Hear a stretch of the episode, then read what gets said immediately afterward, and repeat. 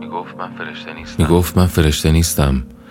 پیامبر نبودم موجزه ای ندارم. یه انسانم یه زن. مجروح بود. انگار از جنگ برگشته بود و داشت دونه دونه چسب زخمایی که رو تنش بود و باز می‌کرد و برام تعریف می‌کرد چه بلاهایی سرش اومده. از وقتی که تو تاریکی توی کوچه خلوت از ترس اینکه بیشتر از این در حقش اجحاف نشه فرار کرده چون بیدفاع بوده.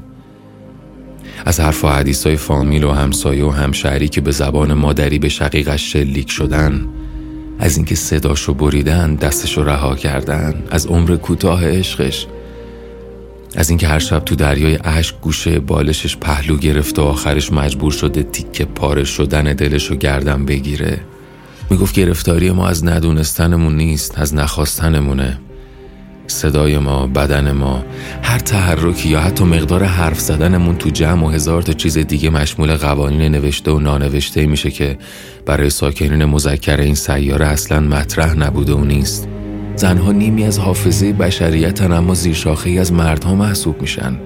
تو همه جوامع مرد انسان پیشفرز و زن دیگری. من زخمای مختص خودم رو دارم اما درمانای عمومی تجویز میشه برام. یه روز استرس از اینکه با کسی ببینن منو یه روز ترس از اینکه تنها جایی برم کیا مثل منن؟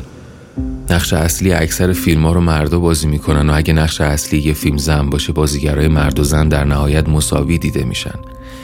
قهرمان بازی های کامپیوتری مذکرن و بازی کردن تو نقش یه زن باعث نارضایتی و بعدش ضرر برای کمپانی های بازی سازی میشه. این در حالیه که کسی به اینکه نقش یه روبا موش یا لاک پشت رو تو بازی داشته باشه اعتراضی نداره. فضای کار پر از نگاه ها و برخوردای لبه داره.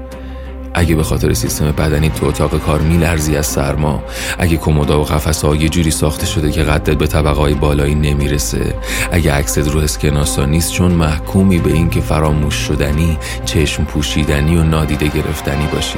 کیا مثل منن؟ کیا مثل منن؟ همه اینا و هزار تا خشم دیگه که هر روز با خودم مرور می‌کنم دلیل نمیشه که نجنگم. اصلا کی دیده یه زن تسلیم شه؟ دیروز بدون من نبود و فردا بدون من نیست.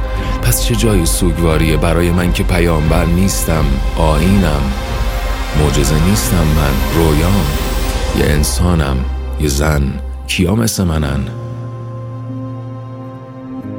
کیا مثل منن؟